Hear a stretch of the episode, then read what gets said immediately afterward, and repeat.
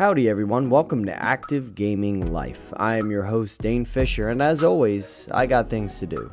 But I'm here with you for the next two plus minutes to discuss everything gaming, old and new. Currently in my Xbox One is Wolfenstein the Old Blood, and I know what you're thinking.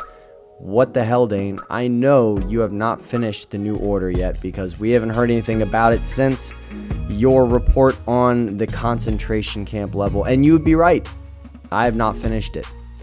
I am still working on the new order and I'm very excited to jump back into it. But I just received the old blood from Netflix.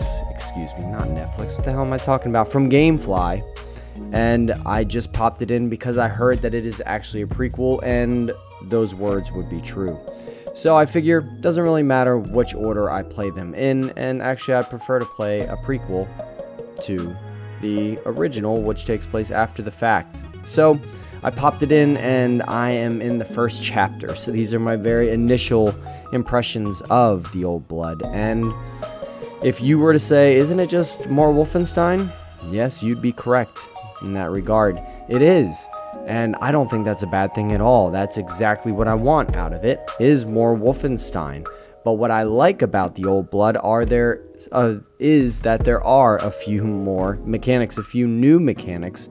In particular, one weapon of choice that is given to you in the very beginning, which is a lead pipe, almost akin to like the condemned days. So a lot of close combat, close quarters combat, especially in the beginning of this game for the first about hour or so.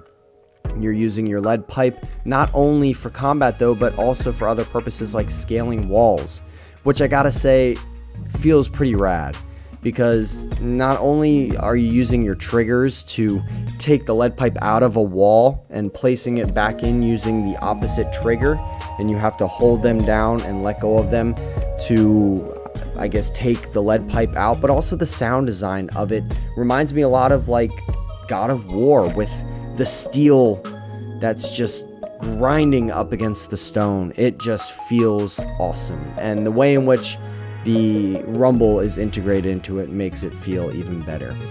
And in the initial portion of the game, as far as I am, which is about an hour and a half in, so barely touched the surface, I'm dealing with a lot of mechanically engineered Nazis and Nazi dogs.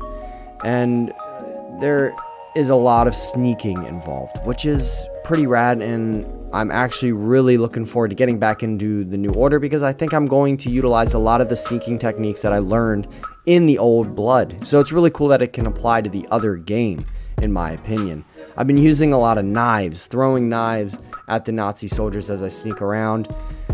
Boy, is that satisfying. And I've just had I have a total of two knives, so one that I'm able to throw, and I just keep throwing it and picking it back up, throwing it and picking it back up, and I'm really digging it.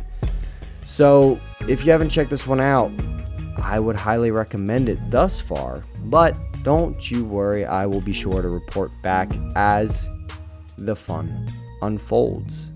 But if you haven't already, make sure you favorite this station on Anchor if you're listening to us live or, I guess, within the first 24 hours. Otherwise, make sure you subscribe, rate us if you're listening to us on iTunes or Google Play or any of the other subscription or podcast, I should say, podcast services around the globe. And until tomorrow, make sure you're earning that entertainment. Get out there, get active before it's game over.